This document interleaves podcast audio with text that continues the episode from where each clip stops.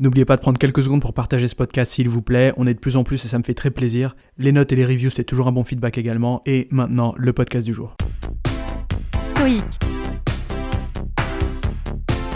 Stoïque. Stoïque. Stoïque. Quel plaisir ont goûté les brigands, les débauchés, les parricides, les tyrans? Un passage des pensées de Marc Aurèle. Le plaisir, c'est tout un sujet dans le stoïcisme. Et les stoïques n'encouragent pas à abandonner absolument tous les plaisirs terrestres, mais ils considèrent la plupart d'entre eux ce qu'ils appellent une indifférence préférée, à savoir, c'est bien, si on peut en profiter, mais on devrait y être indifférent, parce que ça ne nous élève pas, ça ne nous aide pas à devenir une personne vertueuse, ça ne nous aide pas à devenir une meilleure version de nous-mêmes.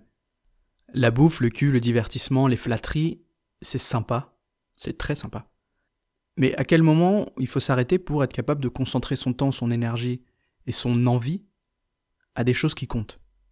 Moi qui suis quelqu'un d'un peu cynique et qui n'aime pas euh, me sentir manipulé, une façon que j'ai trouvée, en fait une espèce de manière de réfléchir que j'emploie un peu depuis quelque temps, quand je consomme une forme de divertissement, une forme de plaisir, je me demande si la personne qui me fournit ce plaisir est passionnée par ce qu'elle produit. Est-ce que cette consommation, c'est le partage d'une forme de passion qu'on a en commun Ou est-ce que je suis juste en train de me faire vendre un truc?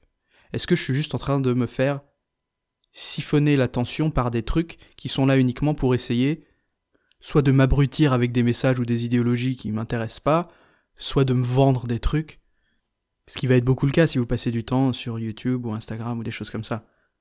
Et même quand on essaie de vous vendre des trucs, c'est pas mal en soi de vendre des trucs si c'est quelque chose qui a une valeur pour vous, si c'est quelque chose que la personne qui vous vend ce truc a produit, a façonné réellement avec passion.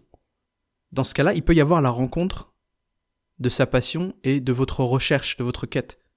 Ou au mieux, le plaisir que vous expérimentez sera un plaisir d'une toute autre dimension.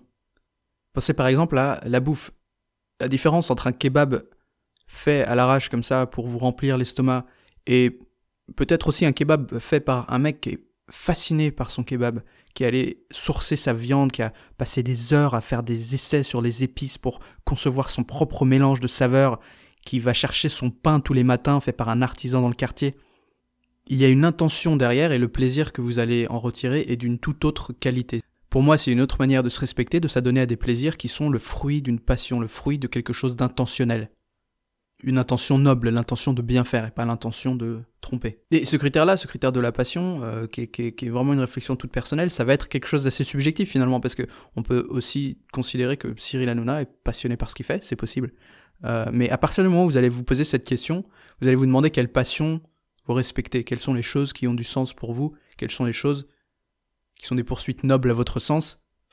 Et c'est une manière d'être un peu plus intentionnel dans les choix qu'on fait de divertissement, les choix qu'on fait dans ses plaisirs. Et vous allez voir que ce raisonnement, il marche avec tout, en fait.